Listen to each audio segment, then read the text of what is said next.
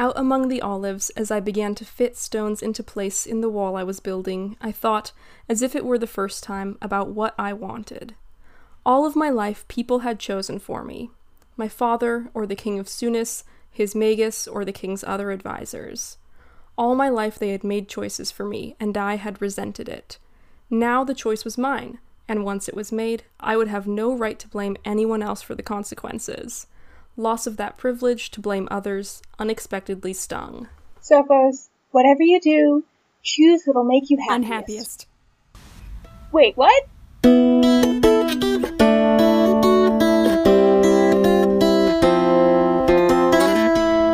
Noelle. And I'm Caitlin. And I'm Blythe. That's right, our first post-pandemic guest! This is the Attolian Archives, your Queen's Thief reread podcast to get you through the wait for Return of the Thief. It's July twenty-sixth, twenty twenty. I opened my August calendar yesterday and saw the false previous Return of the Thief release date for the twenty-fifth, and for a second... No!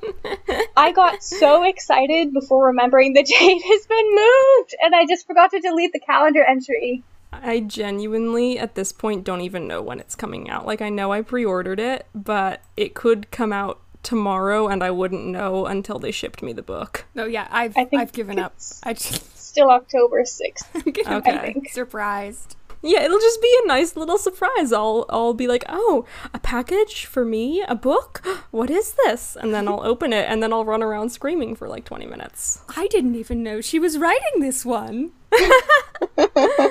It just came out of nowhere. This is a chapter where Sophos escapes slavery by passing a vibe check.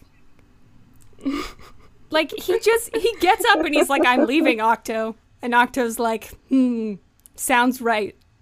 Roll for persuasion. This actually, this, this does, I feel like this would be a really fun book to view in the context of, like, as if it was a, a D and D game. We were thinking about that when we were reading The Thief, but then oh, we sort yeah, of forgot about right. it. I was actually... thinking the other day, um, a D and D group that I'm in is exploring a temple right now, and it has a hidden room in the middle, and it was making me think about, like, D and D dungeon based off of the temple in The Thief. Yeah, if this one were a D and D campaign, it would be a lot of charisma-based roles. Yeah, which Sophos does surprisingly well on. So, a lot of emphasis is placed on choice in this chapter and the last chapter, how... This is Sophos' pivotal moment where he has to choose if he wants to try to go back to that life. But what's interesting was, like, okay, sure, it, it was his choice, and he had that whole conversation with Moira last chapter about choice and what does he want. But it also comes down to Octo's choice, and Garon's maid has a choice here, too. So, like, if either of them hadn't been on board with helping him out, this might not have worked, which I had never considered on previous rereads. That never stood out to me, but Octo could have said no. Yeah, it's not just on him. But also, they really make it seem like it is! Yeah. Yeah. So I'm just kind of wondering, why do you why do you think that is? And, I mean, I guess there is a little bit about, like, you know, when he's thinking this over, he realizes, you know, I don't have permission to go swim because I am a slave, and Octo could have waved his hand and all the men would have jumped on me and I couldn't have gone. So, like, he is thinking about it, but I feel like it's kind of more of a, a a background detail. Yeah, I wonder if it's got something to do with, like, royalty and sort of the weight that the choices and decisions of royalty and rulers have. And then also kind of remembering that this is being told in hindsight to Helen, so I kind of lost my train of thought there, but something about how he could also be understating things or overstating things, and how he's also kind of looking back on it with the weight, I guess, of having been Sunis for a lot longer, relatively. Mm. Yeah. It's yeah. a weird example of the way that different people's choices are valued in different ways. We can see when we step back that Octo's decision and the maid's decision are just as important as the choices that Sophos is making, but it's Sophos' choices that are going to be remembered as historically significant. And, like, he understands that their choices are important enough that he includes them in this story. But I think even Sophos is biased in that way. Maybe this isn't right. But I feel like the series as a whole, like, moves further and further towards the perspectives and value of actually disenfranchised people as it goes along. Like, in the first book, Jen is pretending to be a poor person, but then actually, he was a noble all along. Sounds like a lot of people at Hampshire College. Sorry. I gotta uh, take a minute to dig at the alma mater. I support it. But then we have Thick as Thieves, where it's actually about Kamet, who is actually a slave. And he's not like a prince who, through unfortunate circumstances, ended up a slave for a couple of months. He's been enslaved his entire life. That's actually something that I hadn't really thought about, is sort of the parallel between Sophos and Comet. I pronounce it Comet, sorry. A new chapter. Um, we're probably wrong every time. I've actually was noticing when I was reading this that I have a serious problem of mentally pronouncing Eddis as Edis every single time. Um, even though I know that the characters would be saying Eddis. Um, Wouldn't they be saying Edis? Well, wasn't only, that the, only well, wasn't that the old old pronunciation? Yeah, but Edis, so right? Only the Edisians would be saying Edis, like, um, and maybe people who are like friends with Edisians. But like reading King of Attolia, I, I was like reading it as Attolians saying Edis, and I was like, wait, that's not right. None of these Attolians would be saying Edis. Yeah, they're probably saying Eddis, and Jen's eye is twitching every time. Yeah, yeah. Something else that interests me about this choice that Sophos makes is that, according to him, in this account of the story, he's not thinking about Helen right now.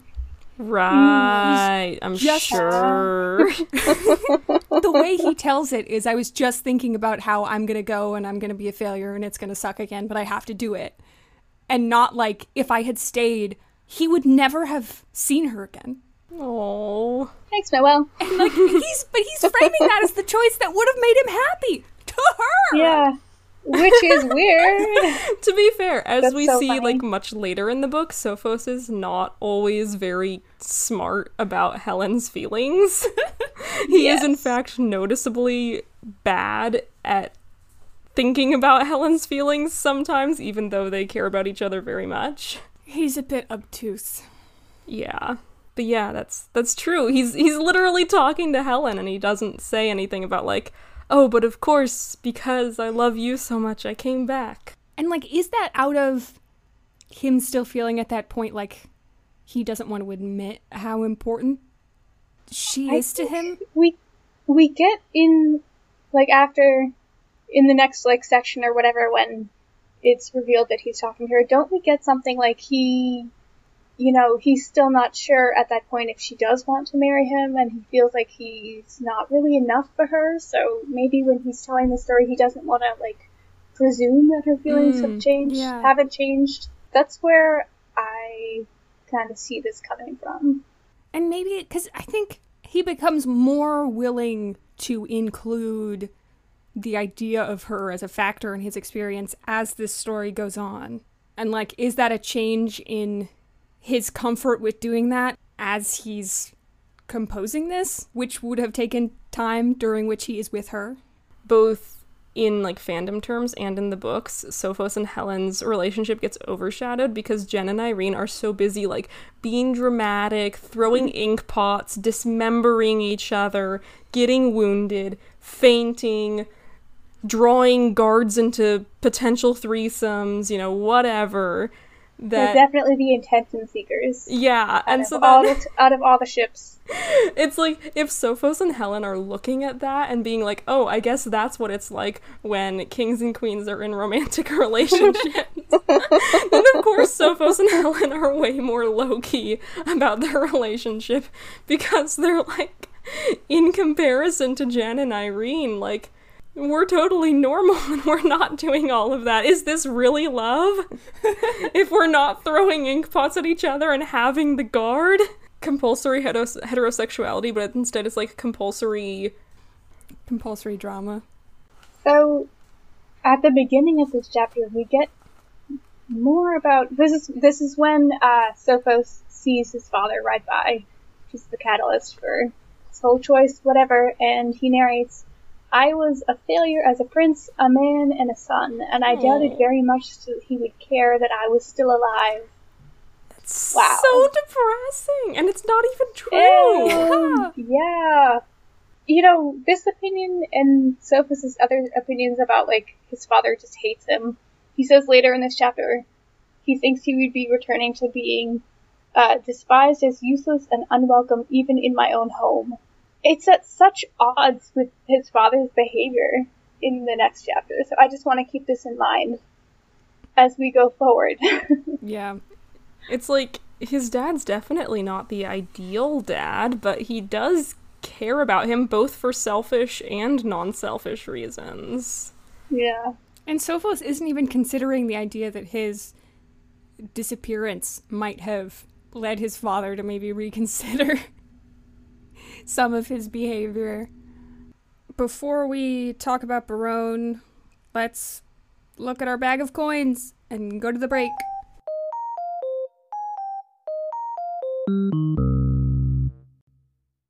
Oh, Barone. She's so sweet. She's very gullible. And the maid is just, I picture her standing behind her, like with her arms crossed, like, here we go again. Just like forbiddingly shaking her head. But even though the maid knows that Sophos is full of shit, she still helps because she knows he's not totally full of shit. Yeah. Yeah, she she can tell he's not a slave. There's... That's what she says. Yeah, that's also a thing that comes up in this chapter, the fact that, like, Sophos has some intrinsic air kingliness? Of kingliness to him, nobility, which is such, like, a Greek ancient literature mm. thing. I don't, know, I don't know that I would call it kingliness and nobility, though. Like, I feel like it was just, like, Octo was just kind of saying, like, you've clearly never worked... You have no sense, is how he puts it. Yeah, how he would spend, like, half the morning looking at, looking at a grasshopper, whereas if he had been born a slave, he would not have been able to get away with that, so he would not be in that habit. I think it's it's interesting how Octo ends that little paragraph with "you have no sense," because you think it's going to be like, I can just tell that you're you're too good for this life, but Octo is actually like... You, you just kind of suck at your job. You can go. They don't have to account for him to anyone because he was, like, not supposed to be there in the first place, too. Yeah, true. I Which I think that. is probably, if he had been actually bought and had been supposed to be there, Octo might not have let that happen. Mm-hmm. I mean, I don't know. Speculation, but... Yeah. This might be jumping ahead a little bit, but the whole thing of, like, the circumstances worked out just right so that he wasn't as likely to be missed... Octo letting him go, uh, the maid um, encouraging Barone to go along with the plan. This all feels a lot like someone's interfering in the fates of humankind. Again. Yeah, exactly. Yeah. We were wondering last episode, you know, how much of this is human behavior and how much of this is the gods. So I feel like this is definitely, like, a lot of things that could have gone very wrong went right. Yeah, I feel like A Conspiracy of Kings, like, really relies on coincidences, even more so than, like, other mm-hmm. books. Like, Barone just happens to be there, and he just happens to know that she's nice, and he just happens to see his dad on the road, and... Right. Yeah. And, like, I don't want to yeah. not give credit to the characters in the story for the decisions that they're making, but they certainly are set up to make the correct decisions, which brings mm-hmm. us back to that Helen quote of, uh, the gods know me so well that they can predict my decisions. It's not that they make my decisions for me. Yeah. Which I was just reading that because, like I said, I was rereading all the books before this. And that also, I feel like, I don't remember if you guys have said this or not, but that also really reminded me of Jen and how Jen is so good at knowing what people will do. Yeah, ooh, it's very godlike of him. Ooh. And in this, wait, is it this chapter? Yo, it is this chapter. In this chapter, Sophos prays to the god Eugenides. Oh, yeah. Wait, does he? Where is it? I totally yeah, missed that. Yeah, that, uh, when he's talking to Barone, he's oh, praying yeah. to Eugenides that Barone will remember him, will will not remember him as a prince, but just as a slave. And then he realizes she doesn't even remember him as a slave. Yeah, I crack up whenever I read that. Oh, she said, "You're that slave I bought." Because it's just so anticlimactic. She doesn't even remember him at all. Of this whole human being whose life I interfered in. Yeah. But he prays to Eugenides, and like it feels like a continuation of the way that he's been thinking, what would my friend Eugenides do for mm-hmm. the whole book? Yeah. And he calls Eugenides uh, the old god of deception. Mm-hmm. I feel like secretly this whole book series is just Jen going around converting all of his friends to worshipping Eugenides. It's a locally grown artisanal cult. That's just what we called my middle school. Oh, another thing I wanted to bring up in this chapter is that Sophos gets that houseboy beaten, and he does not think twice about it. Yeah, that, mm. and then I think it's like, it might have been in the next chapter or something, he does something that I was like, that's probably going to get that person killed. Dude. Yeah. Even though, you know, he caused those consequences for the houseboy without thinking about it, uh, his conscience hits him over the head with Barone, who is the person least likely to suffer from any of his actions. Yeah. But he narrates, "I was returning a bitter payment for her kindnesses, even if they were stupid kindnesses." And the maid says, like, "You will remember what you owe her." I mean, okay, I guess we learned from the end of the book, like, she gets, like, yelled at, but that's oh, no. it. I I don't want to um, make disparaging assumptions about Sophos, but I feel like this is Sophos kind of returning to his quote-unquote rightful social position. Mm-hmm. Yeah. Might also be some sexism. Oh, yeah, yeah. Sophos, I love you, but this does feel gendered T M. He wants to be, like, chivalrous towards her. Mm. But it is also worth noting that even though he has a little twinge of conscience about Barone, he still goes forward with it, with both her and what he did with the housewife, because he has a goal here. Yeah, that was one thing that I was thinking about throughout reading this chapter, was even though Sophos thinks of himself as not being king-like, he's very king-like in this chapter. He's really good at, I can never remember the difference, he's really good at strategy or tactics or whichever one this is in this chapter and the next one, and he he's always like, oh, I'm terrible at everything that involves being kingly, but he's like almost on Jen level scheming here. Building walls is honest, and being king is inherently dishonest, maybe? There is that Helen story is honest, in, sort yeah, of, and I was gonna say, mostly. There's the, the, the moon guy. Moon guy and his, his buddy. Moon guy and his buddy. I just read King of Attolia, and I've already forgotten their names. Oh, I always forget Clemon. About that story. What was it? Clemon and Gerosthenes, maybe. Yes, yes, I think that's right. If that's how you say it. Gerosthenes? Also, another really convenient thing is at the very end of this chapter when the brother shows up and is basically like, hello, I am planning to kill your father. He's so excited to just like, wink, wink. I'm supposed to wear my knife to dinner. Like, Barone is gonna know what's going on. The only person who that communicates anything to is Sophos. Maybe he just wants to look cool in front of his kid sister. What is a what what what constitutes a long knife? At what point does it become a sword? I might say the word dagger. Mm-hmm. Mm-hmm. Because I think no, of anything sword, with two knife. with two bl- two sides. Mm-hmm. I probably would have known at one point, but I have purged that information from my brain as useless. If somebody attacks me in a dark alley, I'm not going to be like, wait, is that a dagger or is it a long knife? Is it a dirk? Would you call it a short sword? Maybe, uh... No, actually, I don't remember the word well enough to continue this joke. Never mind. I was going to try and name a really obscure type of knife, except I realized I don't know how to pronounce it. Pronunciation strikes again. Yeah. It's our Achilles heel. Don't you mean you're a Sheol heel? Fun fact, Ender's Game ruined me for correctly pronouncing Achilles, because there's a character in it where his name is spelled Achilles, but it's pronounced Achille because he's French. That's the worst. Yeah. Yeah. I don't even want to know that. as a fun fact. It's an unfun fact. Anything involving Orson Scott Card is an unfun fact. Yes.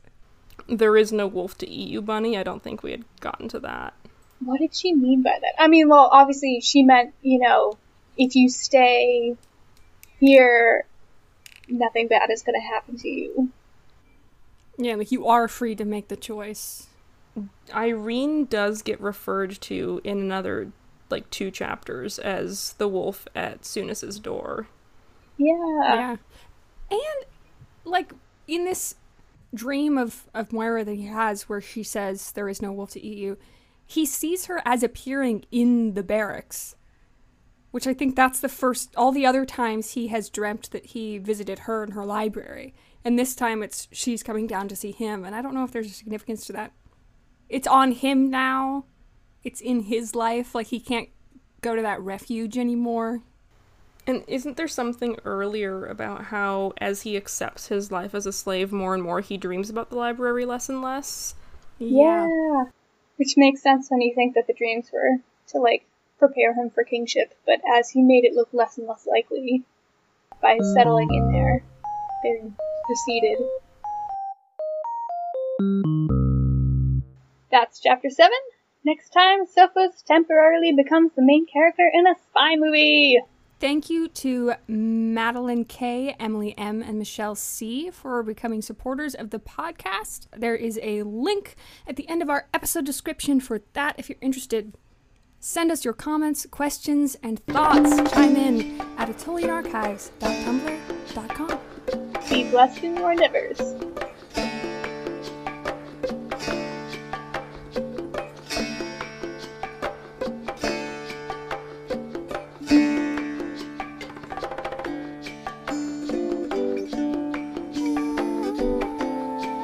Oh, we need to do the, um... Thank you for listening. This has been an Amateur Embroidery production. Find us on iTunes, Stitcher, Google Podcasts, anywhere podcasts are available.